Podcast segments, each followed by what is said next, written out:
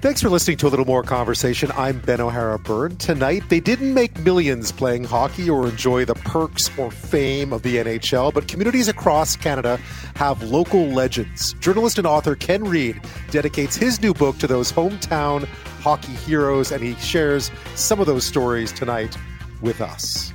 Grey Cup festivities are in full swing in Hamilton ahead of Sunday's showdown between the Blue Bombers and the Alouettes. The first time Winnipeg and Montreal have met in the CFL final. Can you imagine? It's been going on for more than a century. The powerhouse Bombers are looking for a third title in four straight trips to the big game, while the Owls haven't been there since a title win back in 2010. Derek Taylor, voice of the Blue Bombers on 680 CJOB, joins us from Hamilton with a preview. But first, given how many Black Friday ads are out there already, you can tell the fight for your holiday dollar is heating up early this year, and it's going to be an aggressive one. So, how to navigate all those supposed bargains you're going to be bombarded with and make sure you get good deals and stick to your budget? We get some sound advice.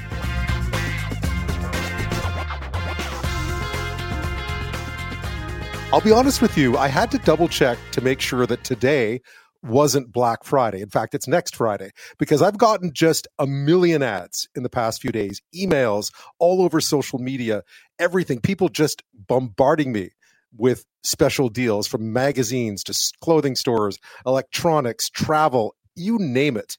Everybody is looking for consumer attention this year around. Of course, uh, this year, uh, of course, there is uh, the idea that a uh, retailers are, and others are looking to this holiday season to make up for what's been a pretty lackluster 2023, and of course, uh, shoppers everywhere are saying they're going to cut back this year. We're all going to be a little more frugal this holiday season, so there is a lot of competition for the uh, for the holiday dollar this year, and of course Black Friday kind of kicks off the whole season. But it used to just be remember when it was just a day not that long ago, it was really about those images of people lined up and then storming through the doors and fighting over TVs and just pandemonium. Uh, here's a scene from the show Superstore that kind of that should bring you back a bit.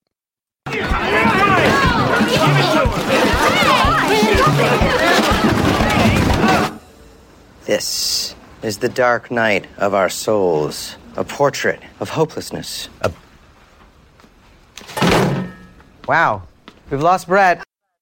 The dark night of our souls. If you worked in retail at a Black Friday back then, it's it's better now. Most people do a lot of their shopping online, of course. Uh, but again, people are going to be frugal this year. So, what is a good deal? Uh, we were speaking to Deloitte Canada a few weeks back. They figure that uh, average holiday spending per Canadian this year will be about thirteen hundred and fifty dollars. That's down eleven percent. So, a lot of competition out there, and we thought we'd get you some advice about retail tax- tactics at this time of year, how you can take advantage of what could be some good deals and good ways to keep your holiday spending on budget. Barry Choi is a money expert at moneywehave.com and he joins me now. Barry, thank you so much. Thanks for having me. Listen, I don't know what's happened the past few days, but it feels like every single website I've ever looked at or paused at or or email that I've anything I've bought, I must have seen and received about 300 Black Friday notifications in the last 24 hours. Uh, wow, it's been really early and it's really aggressive this year. You are not imagining things. Uh, exactly what you said. It's early and it's aggressive. I think there's a few reasons for that. I think a lot of retailers uh, are under the impression that consumers are looking to spend a lot less this year. So they're trying to catch them. I don't want to say off guard, but they want to present those deals as early as possible. Uh, so yeah, it's a really interesting time. Traditionally, Black Friday deals don't start this early with so many retailers, but it seems like everyone has already begun their Black Friday deals. It is. And sometimes it can just be a little overwhelming because, I mean, obviously, like everyone, I'm looking to save some money on presents this year. This is not a bad time of year to do it, I think, but it's hard to figure out whether you're being, um, played would be the, maybe the, right, the right word because it feels like it sometimes like, wow, that's aggressive. Uh, what should we be watching out for uh, this time of year? You know, I think it comes down to personal circumstances. So, so, what I mean by that is you should look at your budget first. So if you're looking to score some deals, and you're right, it's like sometimes the deals that were being presented right now uh, during Black Friday won't be necessarily as good as what we've seen in the past, like, you know, maybe even six months ago, because maybe they had a different deal at the time. But, you know, it is the unofficial start to the holiday shopping season. Uh, there's some great deals right now. So if, if you've planned ahead, you've created that, that nice and naughty list already, you start shopping for your significant other, your parents, your kids, whoever, right? Uh, so, so there is definitely a huge opportunity to save, but I think as a consumer, you do need to at least take a look to see is it really a deal, and more importantly, it's not a deal if you're buying it just for the sake of buying it. Yeah, that's that's where I fall into the trap. You're like, I don't need that, but wow, it's a great deal, and then which which happens all the time. Um, so you're being bombarded by these ads. Uh, you should approach them maybe with some planning and a budget. I suppose you should also research what might look like a good deal because part of Black Friday sometimes is that you're basically being enticed into something and you should really educate about about just how good as you mentioned just how good a deal it actually is. I will say this: I am very guilty of uh, impulse shopping during Black Friday. Sometimes I see a deal, and, and personally, I know it's a deal. So it's the two big things: uh, travel and electronics. You, you right. know, a couple years years ago, I convinced myself, "Oh, I need a new TV. It's forty percent off." Do you know what I mean? Did yeah. not take take much convincing. Uh, but I will say this right now, especially with the cost of travel, some of the travel deals we're seeing are absolutely bonkers right now. Like for example, this morning I noticed that Air Canada Vacations has listed that you can save up to 40% off sunny destinations for vacation packages. That includes like the Caribbean and Central America. In addition, if you're traveling to Europe for next year, uh, you, you can save up to $500 per couple, but you really need to read the details because like I was talking about those sunny vacation packages, you must book by November 23rd. And then the travel dates are February 1st to April 30th of next year. So again, right. you know, kind of, kind of what we're saying, like, yeah, it's a deal, but does it line up with when you want to travel? Does it make sense? So you always got to look at the big picture. Right. Plan ahead. I, I guess the, I guess the, the, travel, I mean, travel's been so expensive lately. I guess it makes sense for companies like Air Canada Vacations to try to get people to commit to doing something five months from now and paying for it, right? Why, why not? Why not? Good business sense. What about the electronics thing? Cause I, I, obviously one of the things that we think about is sort of those purchases you might, you mightn't make. People wait for Black Friday now, right? To buy things, as you mm-hmm. mentioned, like a new TV or small appliances. Are there good deals out there this year? Because again, I've been bombarded by ads for stuff in the past few days there's always good deals, but this is what I've realized with electronics. Some some brands, some models are absolute duds, right? Like you really got to read your consumer reviews to figure out what you're looking for. So even though that TV is like eight hundred dollars off or or whatever, is it worth it? That said, you, you know, my parents who are older, they don't really care about all the features. They just need a new TV because the old one died. Uh, I saw like a 65 inch generic brand television for 400 bucks, and in my head I was like, wow. even if this dies, like that's still a good deal. Do you know what I mean? Like I don't Can need to imagine? last that long, Man, right? Yeah. Not that long ago, a TV that size would set you back at least, you know, three, four grand. exactly, right? Yeah. And it's just like, like just the idea of just like handing this to my parents, like, oh, here's a 60 inch flat screen TV, and like they're thinking exactly what you're saying. Like, it must cost you three grand. It's like, no, it's 400 bucks at at yeah. no frills. Like the super uh, the supermarket sells them now, right? Like it's hilarious. It is. Um, I, one of the things that there's obviously what what part of Black Friday is there's a bit of there's obviously a lot of sales pressure going on, right? So mm. you, there's that fear of missing out aspect to Black Friday, which I think everyone senses. and you've mentioned uh, in the past that companies know this. So retailers will stagger their sales to try to get you to come back again and again and again and to buy more. Uh, what should you be watching out for? Because now we're seeing sales a week, 10 days ahead of time. There's going to be stuff, no doubt. There's then there's Cyber Monday. There's all sorts of different stuff you can. Oh, is there time goodness. to dip your toe in or not? Or can you just, will you miss out if you don't buy it right away? there's a few different things, but let's talk about the timeline for a second. Right now, we're in pre Black Friday. Then there's Black Friday, Black Friday weekend. Then there's Cyber Monday, and then there's like Cyber Week, Travel Tuesday. It's become like a month long process. Uh, generally speaking, I, find a lot of the pre Black Friday deals. So what I'm talking about is like right now what we're seeing to be pretty good. Uh, typically on Black Friday itself, you see some even better deals, but not like a significant amount, maybe like a 10% difference. Uh, but for me, it's like if you want to lock in your deal, get it now, right? Like if you've made that list, you know what you got to buy for the holidays, or you got to replace like that small appliances you're talking about at home. Maybe you need an air fryer, who knows? Uh, and you see it on sale now, pick it up now. Don't worry about the cost because you're already getting getting a deal. Uh, but overall, yeah, they're always going to try to attract you to come back. I- will admit, like I used to keep a big eye out on Cyber Monday because traditionally back in the day that was more for electronics. Uh, so I used to buy portable hard drives, and way back in the day I used to buy blank CDs. Right, I, I still got a stack of them. Can't even use them anymore. They're like coasters, right? Yeah. But uh, there is always going to be deals, and again, it goes back to what we we're saying. Make sure you make a list of what you actually need, uh, and set a budget because yeah, you're right. There is that fear of missing out. You could end up buying things just because it's a great deal, but if you're spending more than you had planned to, it's not really a deal anymore. So I, that's one thing I was always because there was a time where Black Friday was sort of people storming you know, future shop for TVs and, and fighting. Cyber Monday was kind of online sales for, for electronics. It feels like that's all changed now. You really don't have to go to the store in person anymore. Everything's online and just about everything that you would want kind of goes on sale right off the bat. They just tend to put different stuff on sale over those days you know, you're 100% right, but what's kind of funny is like, you know, we're as Canadians, we're used to seeing the video back in the day where Americans are getting literally crushed at Walmart or wherever. People are just going nuts. But as you mentioned, now you can buy everything online. So there's no real need to line up at, you know, one in the morning to get that TV. That said, I almost feel like it's a hack now to actually show up in person because no one shops in person anymore. Right. So it's like, oh, if you show up an hour beforehand, like you might actually get a a really good deal because no one wants to go to the stores anymore. Everyone's just trying to do it online, right? So, uh, but at the same time, you know, you're talking about this how like retailers stagger their offers. Quite often, they have door crashers that are only available in store to, as a way to get you get the foot traffic. And there are still some great deals, uh, but as we talked about before the break, to me, it's always like, what's your budget? Did you actually need it? Uh, but again, I'm very guilty. Sometimes I see something and it's like, yeah, I don't need this, but I, I want it. Yeah, but what a great deal. What about, uh, you've mentioned sort of loyalty points and point websites, which I've never used, which I gather are pretty popular. Uh, but what about, what about using, navigating the points, uh, over this next few weeks? You know, points, loyalty points in general, I write about this all the time. It's really interesting because it's an opportunity for you to earn more points or to to redeem your points uh, during Black Friday because this is you know, realistically speaking, traditionally a time where a lot of people spend more money. Uh, for example, if you sign up for Triangle Select, which is a subscription based enhancement to Triangle Rewards, you earn 10 times bonus CT money on all eligible uh, in store purchases at Canadian Tire, Sports Check Mark's, and Party City. So this is a great way to earn additional points. Well, what's really good is you actually earn an additional 20 times bonus CT money on select in-store brands. So that's a total of 30 times the rewards you can get, which is a 12% return. So again, if you're spending a lot of money, you just do the math like, wait a minute, I can get a 12% return potentially. That's a really good deal. Alternatively, you've already found that deal. And you're thinking to yourself like listen i can actually cash in all my ct money cash back points or whatever. You're getting a deal on top of the deal. So it's like almost like you're stacking deals. But then there's other programs such as aeroplan.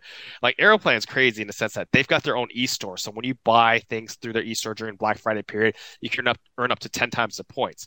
But what they also announced is if you pay with a certain aeroplan credit card you'll also get 10 times the points. So that's up to 20 times the points you can earn. So, so it's really interesting how retailers are actually using their loyalty points programs as another way to attract Black Friday shoppers. Right. And you were mentioning uh, things like Rakuten and so on, where you can actually go onto a site that yeah. has loyalty that then brings you to a retailer site. So you're kind of accumulating points that way. I mean, again, this, what this just demands, and I think people are a lot more conscious of this these days. It demands some planning and it demands your time, right? So if, if you're patient and you plan, there are deals to be had out there and ways of saving yourself money. Yeah, and, it's really just setting up yourself throughout the year, not just Black Friday. So sites right. like Rakuten or even the Aeroplan e-store, you're going to get those points no matter what. That cash back no matter what as long as you're shopping with uh, one of the partner retailers. But during Black Friday, it's potentially to earn even more points. So I always tell people if you're looking to, to save money, look for those e-stores, look for those loyalty programs to see what makes the sense makes the most sense for you. Obviously, you know we're just talking about CT money. If you shop at Canadian Tire, you want to earn that CT money. It's it's literally free money. Why wouldn't you want to use it, right? But let's just say you shop at a certain grocery store, you want to make sure you're you're signed up with their loyalty program. So there's a lot of different ways uh, to save and spend with your loyalty points. Yeah, I, I, knew people who uh, got a free turkey every year based on their loyalty points, which was great. And this is the eternal question. So I need to get, I don't know what, a new coffee grinder. Do I do it on Black Friday, Cyber Monday, or Boxing Day? Because back in my time, uh, you know, when I, you know, used to stand outside of a record store, uh, you know, rest in peace record stores for, for hours on end to save, you know, $4 on a record. Um, Boxing Day was it. Like that was it. These yeah. days though, is Boxing Day still something worth waiting for? Uh, Boxing Day, not at all. I feel no. like like it was fun for Canadians back in the day. You're right. I now that you said the record store, I remember going to HMV after on Boxing Day and just like, oh man, in the snow. D- yeah, yeah, snow. Bo- yeah, yeah, yeah, like box set DVDs, Godfather collection for twenty bucks. Like you know, it's like what a deal. And then it's like, I don't even think I ever opened it. Uh, but but these days, Black Friday is the way to go. Again, it, it's the unofficial start of the holiday shopping season. You can get the deals now, not just for yourself, but for your holiday shopping. Uh, and it's a great way to actually plan out your spending for the rest of the year. Well, Barry, thank you so much for your time on this. No problem. Anytime. Thanks for tuning in on this Friday night. I was talking about Black Friday. It's not today, despite all the ads you may have seen already. It's actually next Friday. Uh, but we were talking about some ways to navigate it. I was asking you if you even plan to do anything or you just want to ignore it. Sarah in St. Albert says, I will avoid Black Friday like the plague. I have done a massive clutter clearing. That's always a, that's always fun to do, isn't it? I don't want more stuff just to toss later. Good one. I agree. I agree. I'm trying to cut back on stuff. There just isn't this year, you know? You have to end up with so much stuff you don't know what to do with it. Uh, for gifts, it's good though. I always find this time of year is good for picking up some gifts, especially for family and so on. Uh, Ron says, coffee grinder, just buy instant. Yeah, I mean, it's it's funny. I'll, t- I'll tell you, Ron, I, I didn't drink instant for a long time. Then I got this job and I'm kind of on my own a lot. And I ended up drinking exactly what you recommended. So that's what I drink during the day. I drink it's instant coffee is so much better now than it was years and years and years ago. Uh, so I agree, Ron. Yes, at home I have a coffee grinder. I have a coffee grinder. My dad got it for me for Christmas. I think he bought it on Black Friday. There you go, and it still works. So I actually don't need a new one. Uh, let me know. Will you be avoiding Black Friday? Will you be taking part? You seen any good deals? What do you buy? What do you look for? Do you plan a budget? Do you really go at this strategically? Because I think that's kind of what you got to do. If not, you just end up wasting money on stuff you don't need, right? That's what happens. You get roped into all those flashy ads, all those shiny objects. Uh, I'm guilty of that. I confess. You may have seen. I don't know if you caught this story this week. This was the. This was a truly disturbing and, and very strange story. So all of a sudden this week, there was these videos that started to appear on the social media site TikTok. You know, their videos uh, about people discovering, liking, and promoting the so called Bin Laden letter to America. Now, he wrote this back in 2002. It was written uh, by the now deceased Al Qaeda leader and terrorist, justifying the 9 11 attacks. It all began with one user on the site uh, posing, uh, posting it herself, reading from the letter, specifically around the Israeli Palestinian situation. That's really what caught people's eye and the way that U.S. support for Israel you know justified the murders of 3000 people including Canadians. I mean, it's absolutely repugnant and ridiculous. But here's an example of just what was going on on the site. This morning I read Letter to America, which is Osama bin Laden's letter to America explaining why he attacked Americans. And I am ashamed to say that I not only have never read this letter, but I didn't even know this letter existed. It's wild, and everyone should read it. Uh, no. it's absolutely ridiculous, right? This is the kind of stuff that ends up on social media sometimes. The issue here was that it wasn't those posts that ended up being so well or so seen. It was the reaction to it. Of course, I'm adding to it tonight, but I just thought it was such an interesting story and needed to be dug into a little bit. But it was the reaction. So, of course, I mean, the the letter to America is absolutely awful. It's anti-Semitic and homopho- homophobic, and it justifies murders and terrorism. Terrorism was kind of the basis for Al Qaeda and the basis for for the the horrors that ISIS, uh, you know, delivered upon the world. Um, and and you know and, and of course, what's ensued has been a mass condemnation of the video and those who shared it. Uh, headlines on websites such as C- CNN's read, Some young Americans on TikTok say they sympathize with Osama bin Laden, for instance. I mean, it's a, in, absolutely ridiculous. Uh, U.S. Republican presidential nomination hopeful Nikki Haley said it's proof we need to ban TikTok. So, what exactly is going on here 22 years after that absolutely earth shattering and horrific day, 9 11. I think most of us who were there remember it vividly. Uh, the collapse of the Twin Towers. People, you know, are, are people really celebrating a terrorist with blood soaking from his hands? Well, not quite, according to my next guest. And and it, it, there's a reason why the backlash has actually amplified this more than the original um, posted or posts did. Um, could it be the reaction spreading the story a lot more? Uh, just before we do that, though, there's big tech news today. Sam Altman is the CEO of AI juggernaut OpenAI. They created cre- OpenAI. They created ChatGPT that we've talked about on the show before. He was stepped down today after an internal review found he had been not been forthcoming over representations made to the board. This is a very big deal. He was up there with sort of the, the Steve Jobs and the you know that kind of and and the Mark Zuckerbergs of the world. Those names. He was up there in that echelon at this point. In fact, yesterday the 38 year old was on stage at the APEC conference in San Francisco, where world leaders are gathered for a discussion on AI. And on a personal note, like four times now in the history of OpenAI. The, the most recent time was just in the last couple of weeks. I've gotten to be in the room um, when we sort of like push the front, the sort of the veil of ignorance back and the frontier of discovery forward. And getting to do that is like the professional honor of a lifetime. Right. 24 hours later, he's gone, out. Uh, with more on this, I'm joined by Scott Nover. He's a contributing writer on tech and AI for Slate. Uh, Scott, thank you so much. Thank you for having me. I suppose it, would be hard not to, not to mention that the uh, CEO of uh, of OpenAI was was was dismissed today, and, and that's wow. I mean, that's big tech news. Uh, not something I know a ton about, but certainly in your wheelhouse. No, um, the CEO of OpenAI, Sam Altman, was dismissed by the board of directors. Uh, a real shock to the system. He's kind of the face of the artificial intelligence industry, um, and uh, Microsoft stock, which Microsoft is a major investor in the company, is already down. So um, it's definitely something to to watch out for and see what actually happened in the days to come. Right, and and and it's it's so. I mean, outside the tech world, it seems that these CEOs are almost omnipotent, omnipotent right? And and and they're so rarely. Uh, I, I get the impression held to account by their own board of directors. Right, and some of them aren't even able to be. Like um, Mark Zuckerberg holds a, control, a controlling stake in Meta. Um, he's kind of an island unto himself. So uh, it's rare that uh, that some of these companies even have the option of ousting um, their their CEOs or founders or things like that. Right. I, I, was noticing that he was named one of the 100 most influential people by Time Magazine for 2023. I mean, he's uh, for listeners who don't know who he is necessarily. I mean, he's been ever, especially since ChatGPT has sort of taken the world by storm. He's a very big name all of a sudden.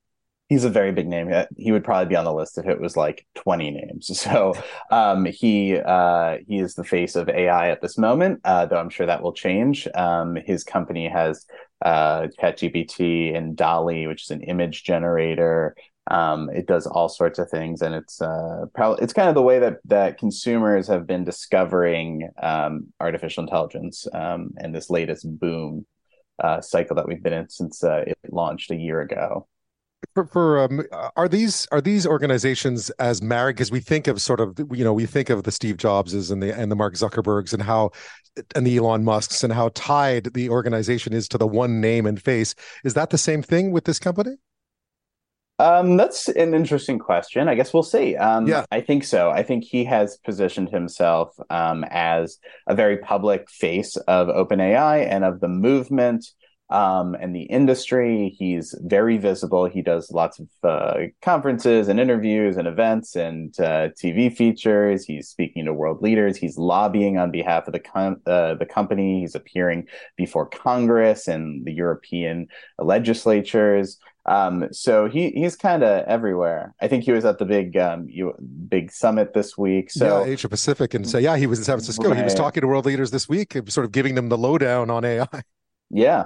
So uh, so he he's he's as visible as you can get, uh, but he is a newer entrant to that uh, upper echelon of of tech figures um, in the last few years. He's he's but he's really joined the ranks of the Zuckerbergs and Musks of the world very right. quickly. Well, to be continued, I'm sure. To what we were going to talk about originally, which is this article you've written for Slate, uh, just so listeners understand where this all began, because uh, it, it's it was it was it just sort of came out of nowhere, and the headlines, of course, that emerged from it, you know, young people in America embrace Im- viral video embraces Osama bin Laden is about as sort of scandalous as it can get. Where did, where did this begin? Because sometimes it's hard to follow the origin stories of these of these things it's truly a, a repugnant idea um, and uh, tickles the the the senses of any uh, warm-blooded human being um, in a way that uh, leads you to to just have a gut reaction and, and share it and, and denounce it and everything like that. Um, yeah, so I noticed the I noticed the outrage to it first before I noticed the actual videos. Um, that's kind of where my uh, story starts for Slate was uh, investigating how that actually came to be. And so my deconstruction of it has kind of landed that um, the original videos that um, a few dozen, maybe a hundred people uh, posted on TikTok um, discussing the matter. I think it was probably an even smaller sum of people expressing outright sympathies to this letter that Osama bin Laden wrote 20 years ago um, was very was was very small, uh, and the reaction to it was very large. And so as things tend to do on the internet, they snowballed, but it was arguably the backlash to uh, some really odious videos that um, that blew everything out of proportion. And I think in that way, people lost the proportionality of of the entire incident. Um, thing happened, huge backlash, but the thing that happened wasn't really widespread, and it was only kind of people were made aware of it really from uh, an outsized backlash. Yeah, that's that's where I saw it. I mean, I saw the backlash long before I realized what was going on. And I mean, to be clear, the, in some, in, and you make this argument very clearly, it was the backlash that drove the engagement on this. That this sort of would have come and gone without anyone ever noticing if it right. hadn't been focused on as being this sort of ultimate example of of sort of online idiocy amongst a younger generation on a platform people don't really understand and that happens. You know o- odious ideas are expressed all the time in free society and um, they are met with the full force of denunciation. And for good reason you know if um, the westboro baptist church is uh, protesting a, a military funeral that's awful. And you know even though that's within the confines of free speech in america like the the outrage can sometimes uh uh, exceed the problem, though I would argue that that's a bigger problem that exists in the physical world. Um, so, so lots of people say crazy, dumb things on the internet all the time, um, and just because a few important people might have noticed it um, doesn't mean it was naturally going to sweep over the internet anyway.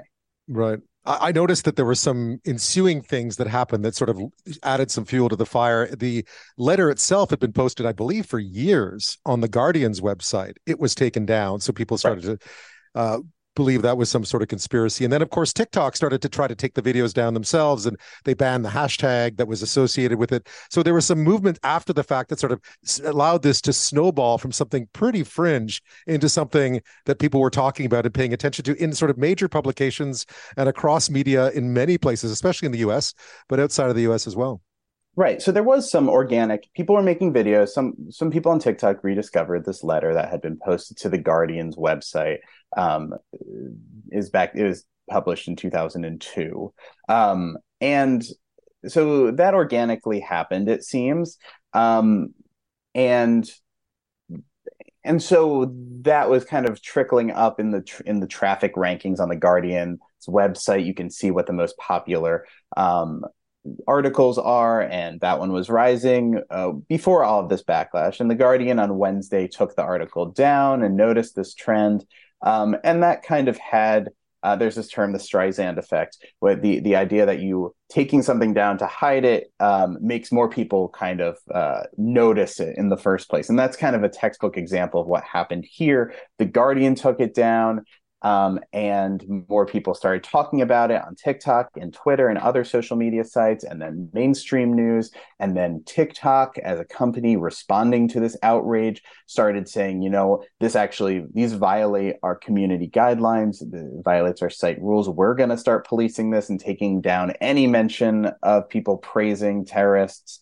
Um, and so what we have is kind of um, small problem and enormous backlash right the virtuous circle becomes a vicious circle. Right and so but it's hard to when this when the snake is eating its own tail it's hard to identify where it started.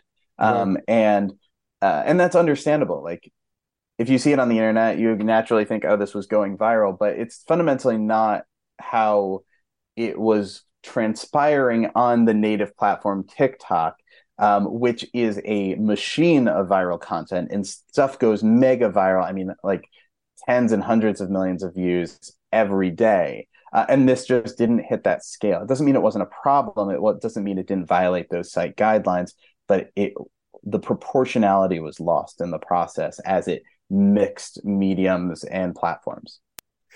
Scott Nover is a contributing writer for Slate Magazine. We're talking about this whole issue around uh, a few people who posted videos sort of praising an Osama bin Laden letter written 21 years ago called Letter to America, which justifies the 9 11 attacks. It is a repugnant repugnant diatribe. Uh, but it was picked up, and people sort of cherry picked some of the stuff around the Israeli Palestine conflict and uh, decided to go with those. And of course, the backlash was fast and furious because this probably fits into about a million stereotypes about younger generations, TikTok, and so on. But Scott, lots of kids get their get their news from TikTok these days. I guess a lot of people uh, older people, I'll say like myself, don't fully understand how TikTok works. So you know those all those articles you read where people quote people on Twitter and treat it like it's real, um, or X as I should say. Uh, TikTok's kind of a different beast when it comes to what goes viral. Yeah, uh, TikTok is incredibly segmented and personalized. Um, you hear a lot of chatter about their algorithm. It's really what makes the platform special. Uh, you go on, if you've never been on TikTok and you da- decided, oh, it's time in 2023 to download it, I'm going to give it a whirl, you will instantly, within an hour um, or probably 15 minutes, start seeing videos that are incredibly personalized to your taste and interest. Um, and you'll just notice that it works in a fundamentally different way than um, Facebook or Instagram or Twitter, in that the the feed is just way more uh, powerful and uh, sensitive to your interests. Um, and, but what, what that makes is kind of everyone has their own social media experience on TikTok. There are things. There is no monoculture. There are things that I have been on TikTok for four or five years that I have never seen. I mean, major trends that are widely reported, you know, sea shanties. There was that whole thing about sea right. shanties a few years ago. I never in my life saw a sea shanty video um, because I guess I was never, you know, whatever. Like some of the biggest stars on TikTok, Charli D'Amelio is one of the biggest names on TikTok, has been for years. I have never in my life been served a Charli D'Amelio um, video, and so it, it it it works in a different way, and it's hard to understand how it works if you're used to a different social media platform or mass media. I, I, suppose that the final question would be, what should we take away from this? Because I've seen the right. outrage. People, been, people are going to continue to talk about this, no doubt. I think uh, universally we can we can condemn uh, Osama bin Laden and, and, any words he's published over the years, uh, right. especially the repeating of them or the praising of them. But sometimes the technology, the medium here, sometimes is the message, right? Yeah, I mean, I think I think proportionality is the thing that I want to leave people with. Um, people express idiotic sympathies all day, every day, and fail to understand context of major things, and they might cherry pick some people on TikTok might cherry pick um, portions of Osama bin Laden's letter and say, you know, he has a really um, uh, he has a critique of American imperialism that makes uh, sense in 2023 with regard to America's involvement in the Middle East. To right. even to even go that to even go in that direction, you have to be a special kind of stupid to just not even read the rest of the letter where um, he is uh, it's just full of kind of anti-semitic homophobic and um, islamic fundamentalist propaganda and garbage you know it's it is it is chronically stupid what these videos said but there weren't that many of them they didn't have that much reach and the fact that we're talking about them is not because they were on TikTok, but because they were kind of discovered elsewhere and the reaction to it made it a huge thing. And I think that is what we need to understand about the way that information flows, the culpability of TikTok, which has been re- removing these videos, um, and the way that people are communicating, putting out dumb ideas, and the way in which they are being told they are stupid. Scott, thank you so much. Thank you for having me. We love the Grey Cup. This is our, about our 15th or 16th Grey Cup. Being here with friends, it doesn't matter what team you cheer for.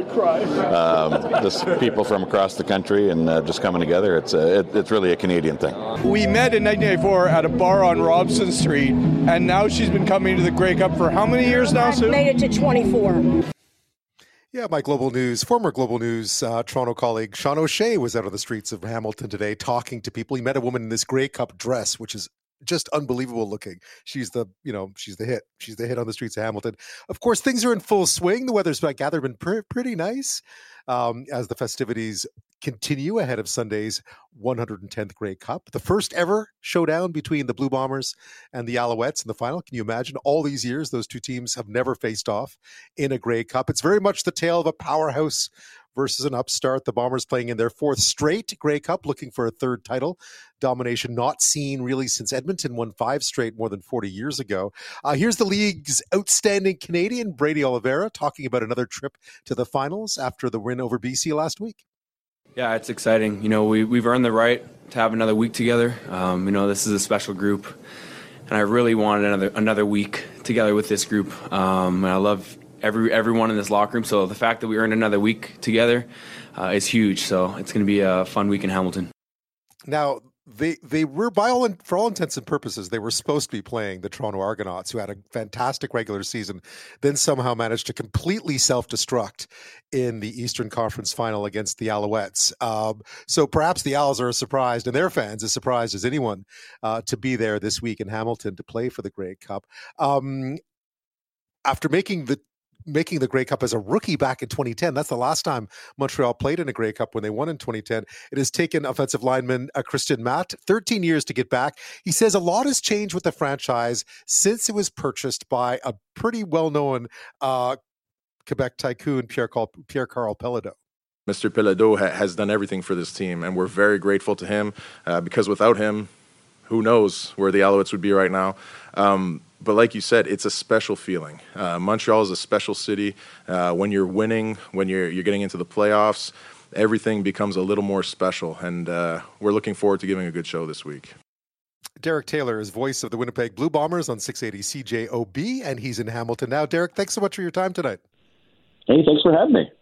Tell me, it looks like a grand old time. Even Hamilton's uh, Hamilton knows how to put on a show. It looks like it's been a, a, success already, despite the fact that neither Toronto and obviously not Hamilton uh, are playing in this game. Yeah, no, it's it's been great, right? Hamilton hosted the 2021 Grey Cup, and we were still coming out of COVID, so they were not able to do all the things they had planned. So 2023 rolls around, and now all those years of planning can, can come out. Uh, we left the hotel to get a bite to eat, and there was a lineup into the restaurant because they're trying to get a bite to eat before Carrie Underwood, who's playing right around the corner.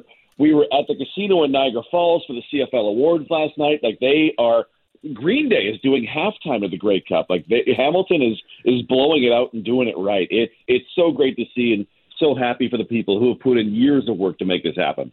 Yeah, it, it really looks like a big league affair this time around. I mean, it's great to see. Um, and people, I mean, I know that Montreal wasn't really expected to be there. I guess in Winnipeg now, you might as well just buy your tickets for the Grey Cup at during the exhibition season, right?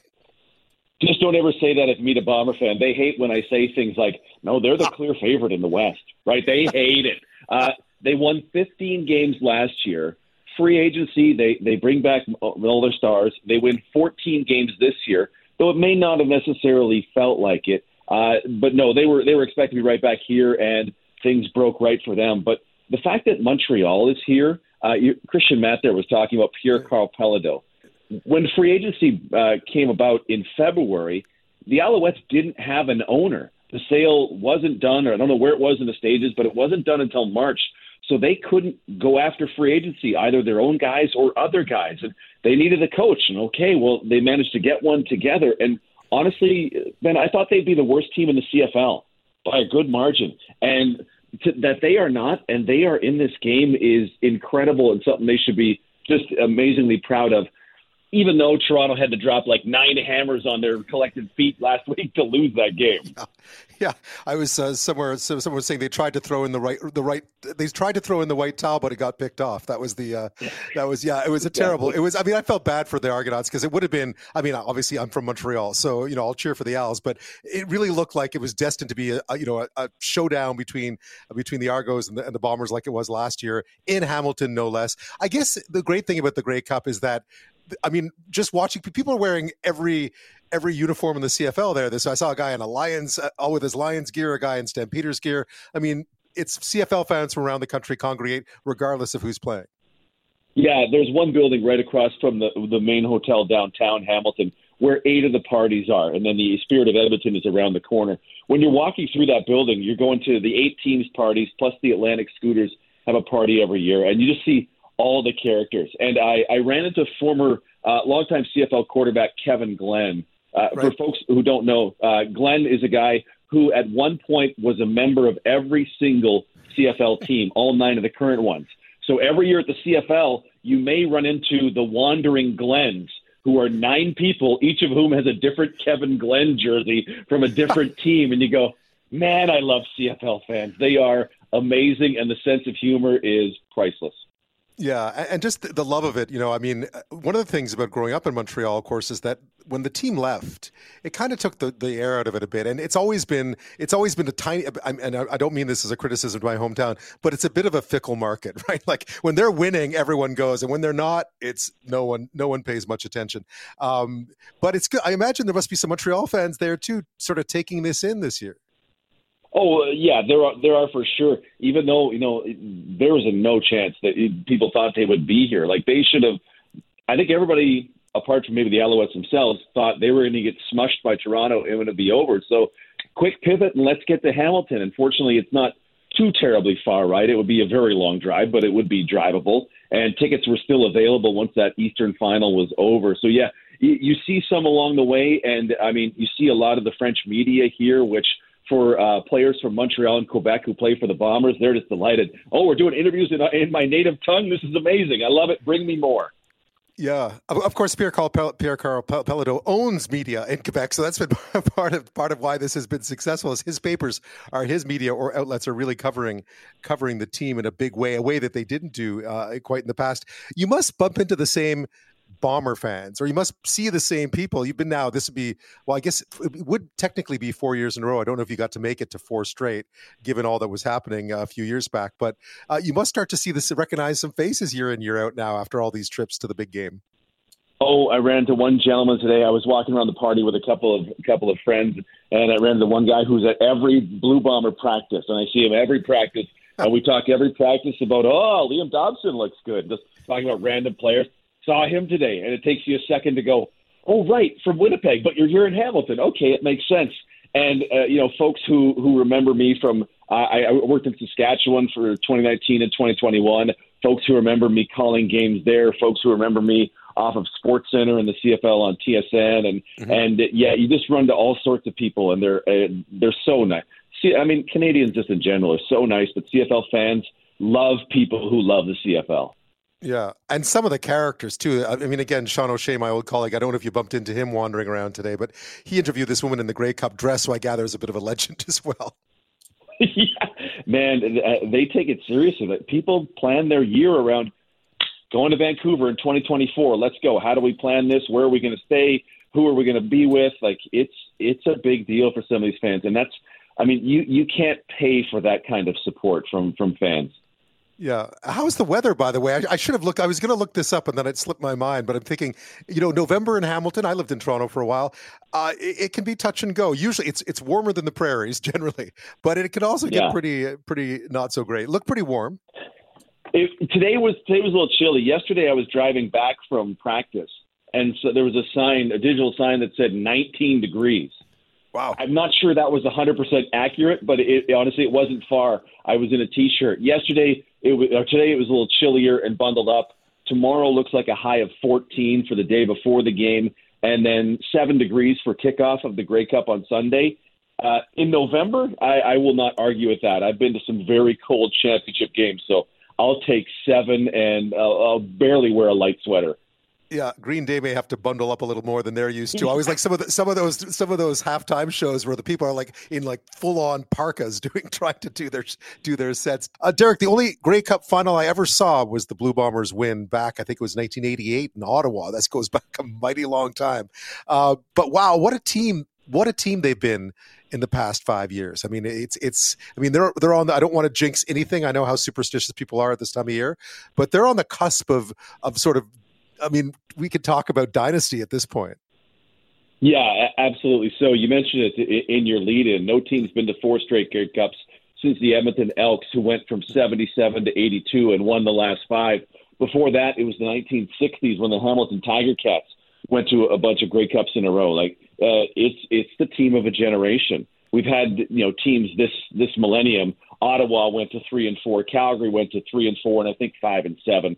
Uh, but no, I mean, going to four in a row, just the number of bad luck things you have to avoid. Uh, in 2021, to get to the Grey Cup, they had to get through a West final in a brutal snowstorm in Winnipeg, and they turned the ball over five times in the first half.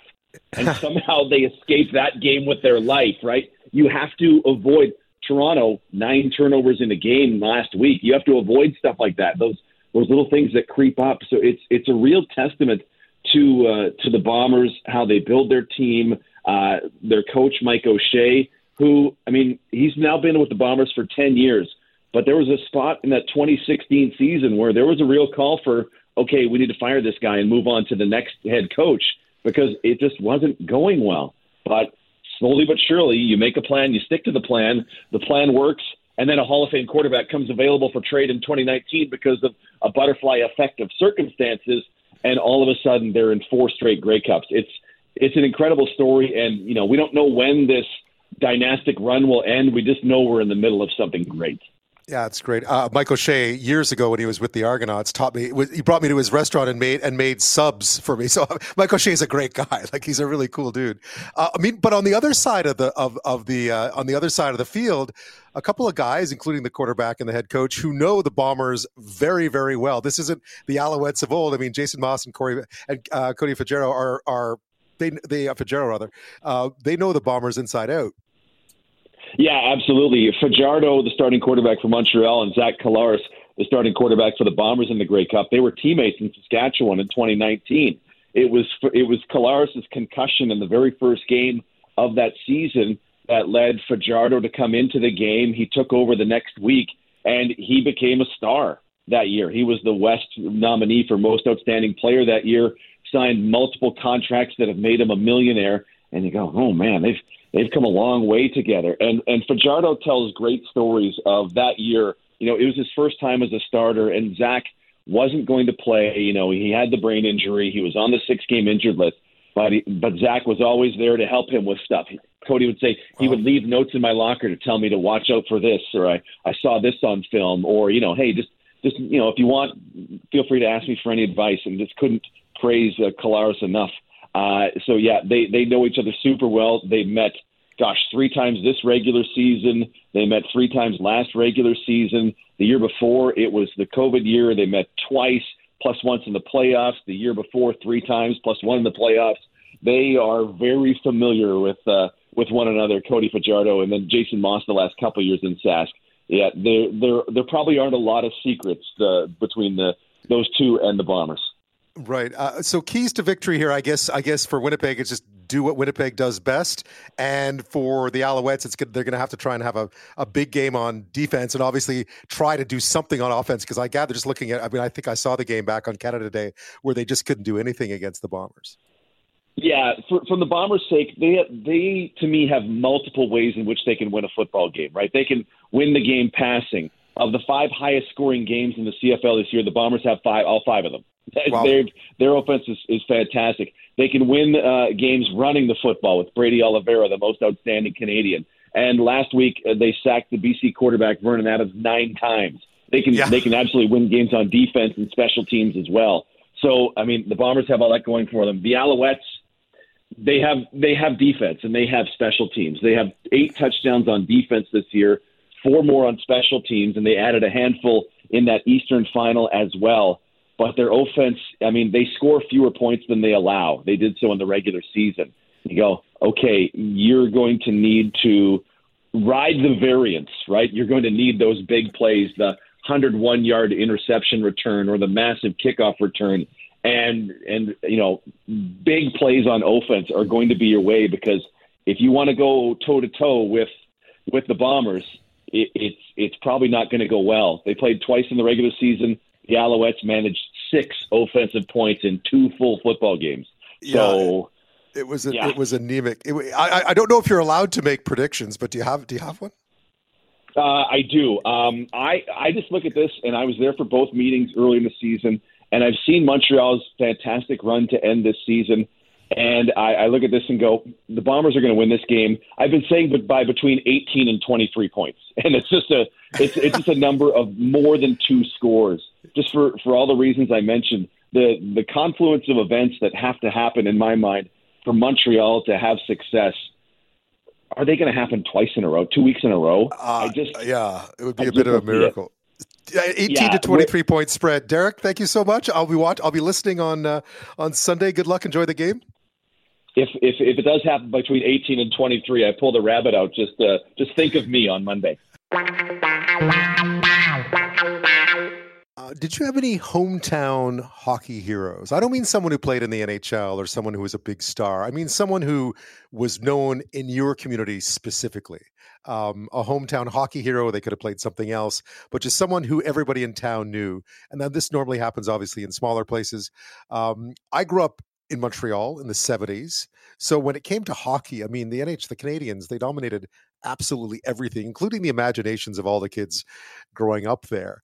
Um, you know, and, and then I lived in Edmonton for a while when I was younger, uh, right at the right at the beginning of the Oilers franchise when the Oilers went went uh, arrived in the NHL. Of course, they had Wayne Gretzky, so that dominated everything. So I never actually lived in a place where um, you didn't have NHL stars at your doorstep, right? And I realized reading this book that we're about to talk about that I'd actually missed something because in smaller places, although everyone, of course, growing up in a smaller town right across the country, probably dreamed of going to see their favorite team at least once, whether it be at Maple Leaf Gardens or the Montreal Forum or you name it, right? Northlands Coliseum at the time, um, going to see their team live, their NHL team. Um, they probably got to see a lot more hockey than I did by following like a junior A team or a senior league team because they played around the corner and the tickets were usually either free or not expensive. And you went with the community. It was often a lot of kids. I see that here. Uh, Victoria obviously has a junior team in the WHL called the Royals, and you know the games are pretty well attended. I, I don't get a chance to go as much now because obviously I'm I'm on the air when they play. Um, but for a while, I did get a chance to go a lot. And the, you know the rink was always packed. Lots of kids, um, lots of families, lots of lo- people who are loyal to the team, and it's just a really cool atmosphere. It's definitely not the NHL but there's something really great about it. Um, so you know, if you grow grew up away from those meccas of hockey, uh, away from those players you watch on screens across the country every Saturday night who host the cup, hoist the cup every spring, um, doesn't mean you lack hockey heroes. Instead, you know, for generations, people across this country have supported their local teams uh, in any number of leagues, and they've latched on to the snipers and the brawlers and everybody else, the grinders and so on, that might not be familiar names in other provinces, even in other cities but are legends in their own communities. And those are the stories that my next guest set out to find and share in his new book. Uh, and in fact, he knows this story well because it's how he grew up in Pictou, Nova Scotia. You'll know Ken Reid from Sportsnet, but he's also an author, first of the bestseller Hockey Card Stories, True Tales from Your Favorite Players, and five others. His new book is called Hometown Hockey Heroes. Again, it takes you from his hometown of Pictou, Nova Scotia, once home of his favorite the Mariners and a certain number eight, east to Corner Brook, Newfoundland, were the uncle of a future Penguins and Team Canada superstar. Um, won the Allen, helped win the Allen Cup back in the mid 80s, and he became the stuff of legend in Corner Brook, Newfoundland. Here is uh, uncle and nephew. I've heard a lot about, you know, about him and, and him being a good player, but I know that. Uh, he was a really good hockey player. Everyone talks about that. Lots of great memories of Corner Brook. I think uh, my best memories is of the people in Corner Brook. Uh, the town were, were very welcoming, uh, very proud and supportive of our hockey team. Uh, that was Robbie Forbes. Of course, he played in Newfoundland. His nephew, Sidney Crosby, of course. It's just one of the many stories in this book and uh, one of the great ones. And Ken Reid joins me now to tell us all about it. Ken, thank you so much. Thanks, Ben. Appreciate it. This is a, this really reads like a labor of love. Uh, and for you, I guess it started all back as a kid. You were one of those who had a hometown hockey hero. Yeah, you have to write what you know. So I know small towns, and I I think I know hockey. So like a lot of Canadians, I didn't grow up arm's length from the Montreal Forum or Northlands Coliseum, and if I wanted to see a game in person, uh, the biggest game in town were the Pictou Mariners, the junior city champs from Nova Scotia, four years in a row in the mid 80s. The hero of the team in my eyes was a guy named number eight, Dana Johnson. Everybody called him Teapot. Soft set of mitts. If you needed a winner, he'd score. So he basically captured the hearts of all the kids in town, and including myself. And of all my buddies, I'm probably the guy who still talks about him the most. So I figured, you know what? I, I can't be alone. I can't be the only guy out there who has a a hometown hero because in, in hockey we always talk about oh that guy would have made it if. So maybe I twisted around a bit and I said, you know what? There's a lot of guys who who didn't make the NHL but still made a huge impact on on tons of young hockey fans and made them fall in love with the game. And Teapot did that for me. And I guess I discovered from this book that there's lots of people out there like me, and there's lots of hockey heroes like Teapot. Having said that, there's only one Teapot, but there's lots of guys like him. Yeah, I was reading through it. Of course, I actually grew up a, a short bus ride from the Montreal Forum, and I occasionally got to see my heroes play live, but not often. It was expensive, and and because of it, there wasn't really that kind of hometown hockey where I was. So reading through the book, I'm like, wow, I would have loved to have been able to see that much hockey when I was that age. Because to me, you know, the Guy Lafleurs and the Steve Shutts seemed like they were on a completely different universe. Uh, and yet, reading through your book, so many of these heroes, what made them so important was that they were just an arm's length away from the communities that everyone grew up in. Yeah, th- that's cool that you got that, Ben, because I was hoping that people who grew up in a city with an NHL team would kind of be like, go, oh, wait, there are other guys like that. And so, yeah, so, I mean, when you're one of the guys in this book, I mean, guys would see you around town. Like we'd see Teapot around Pictou all the time at the arcade or walking downtown or playing ball, and, and you could see him. And I mean, if you're growing up in Montreal, you would see Guy Lafleur on the ice, but unless you really knew how things work, you wouldn't you wouldn't see Guy around town all the time. And when you cheered for your town, you actually cheered for the kids and men who grew up in your town.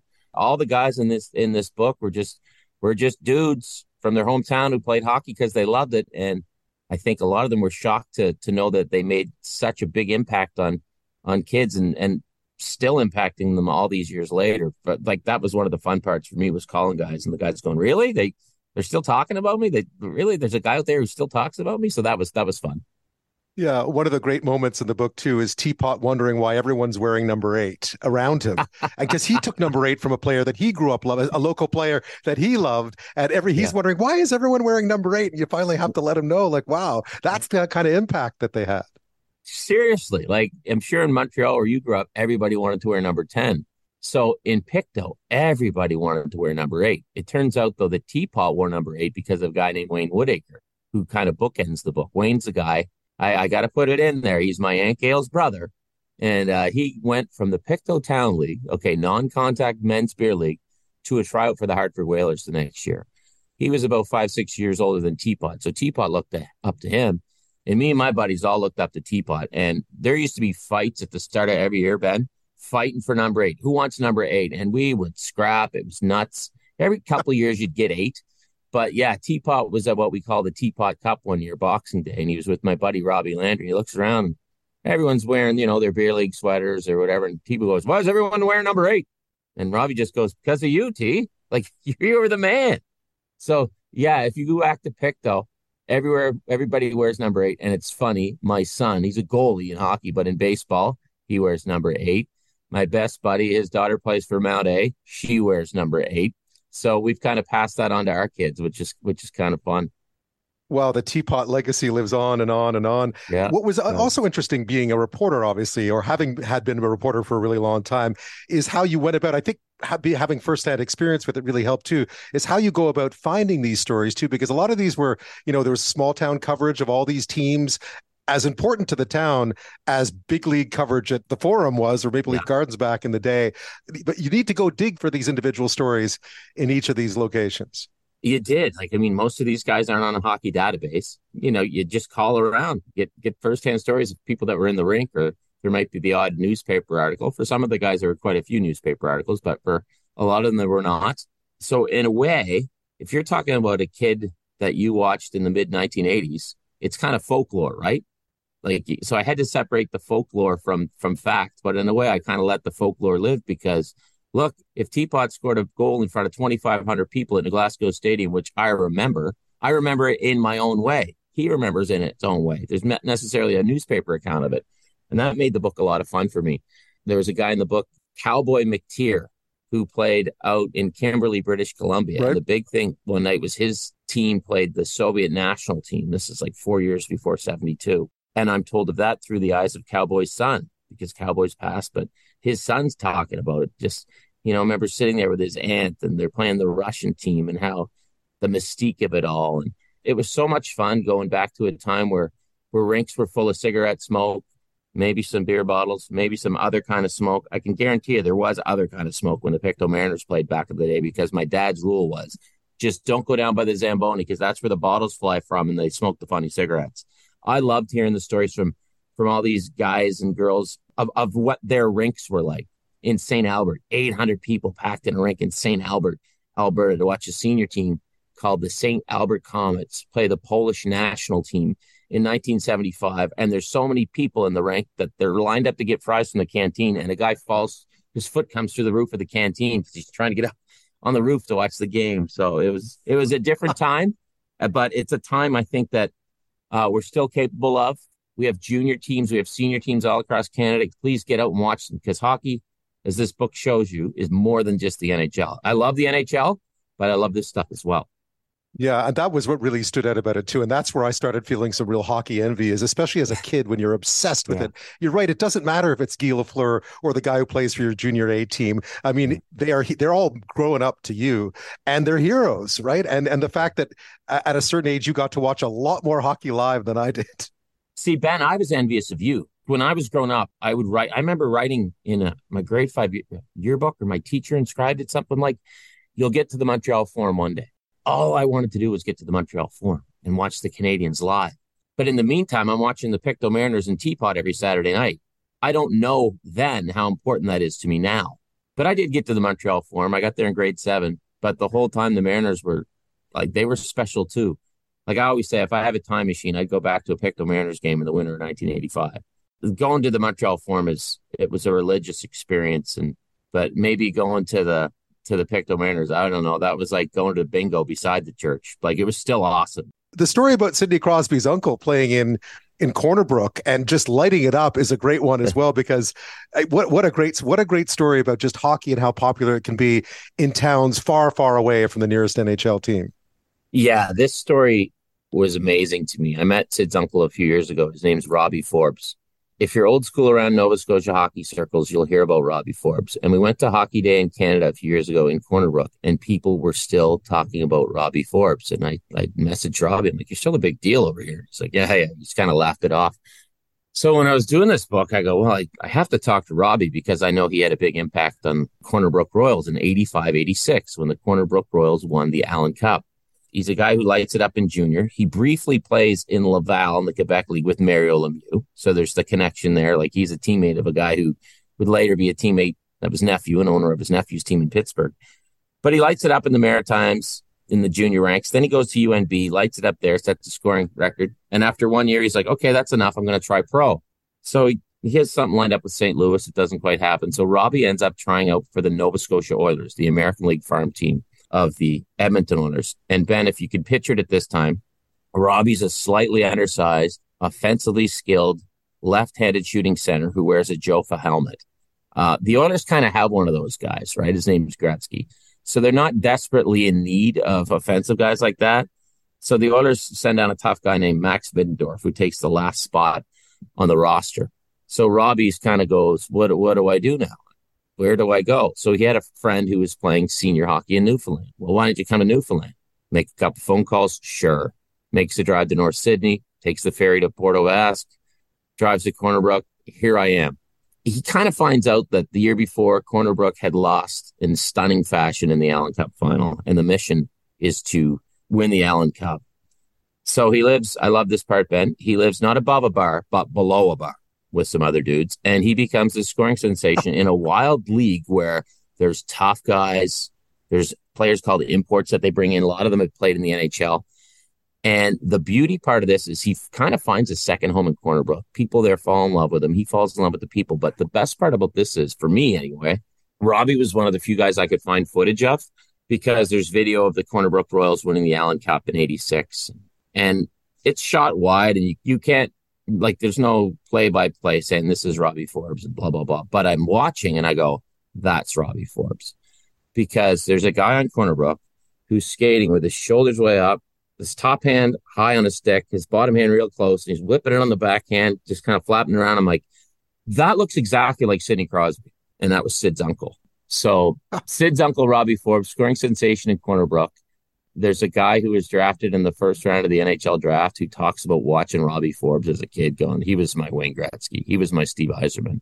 And when you watch him, you go, wow, that's Sidney Crosby. But in 1985 in Newfoundland, people still talk about him. He still talks about him. So it's a two, uh, that's the other thing in this book. It's a two way street in a lot of ways.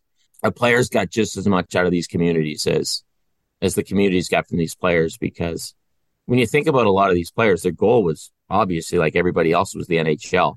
But I think they found out as well that there's more to hockey than the NHL and you can still make that connection with fans whether you're playing for the St. Albert Comets, the Corner Brook Royals, the Summerside, whatever they were called back in the day, any team really, the, the Brantford Smoke. There's it's it's still you still have fans. You still make an impact. Now kids aren't open and packs of O-Pee-Chee with your face on it across the country, but you're just as well known in your small town as these other guys are across the country, which is which is one of my takeaways from the book.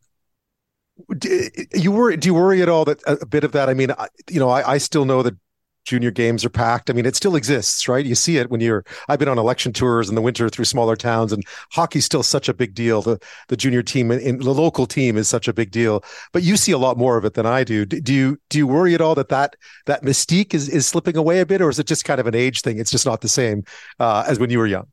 Bit of both. The mystique is probably slipping away but it's different mystique right? Like for me, going to a small town now is like going to a Kitchener. And I was at a Kitchener Rangers game there a couple weeks ago. It was awesome. Old barn, packed, was wicked. Um, when I go back to my hometown now, there's no junior C team anymore, but there's a junior A team that the kids can cheer for. The game's always going to be different. The game's always going to be changing, but it's still there. You just have to maybe go out and make a bit of an effort. The world is designed, Ben, as you know, for us to sit on our phones and sit at home and order in our food and watch games on TV but it's just as easy to go out and watch a game. Maybe not as easy. You have to move, but it's out there, man. There's games, there's games every night in any town. There's games. It doesn't matter if it's junior C or a beer league or something. My son plays minor hockey. There's games every night in town. All you got to do is walk to the rink. Rink fries cost a little bit more than they did in the day. Uh, you probably can't inhale a lung dart in the arena anymore like you did back in the day. But yeah, the price is right. It's often free, right? I like my hockey like I like my beer, free, free and mm-hmm. free light. So yeah, it doesn't cost too much. The book is called Hometown Hockey Heroes. Ken Reid, thank you so much. Ben, absolute pleasure, buddy.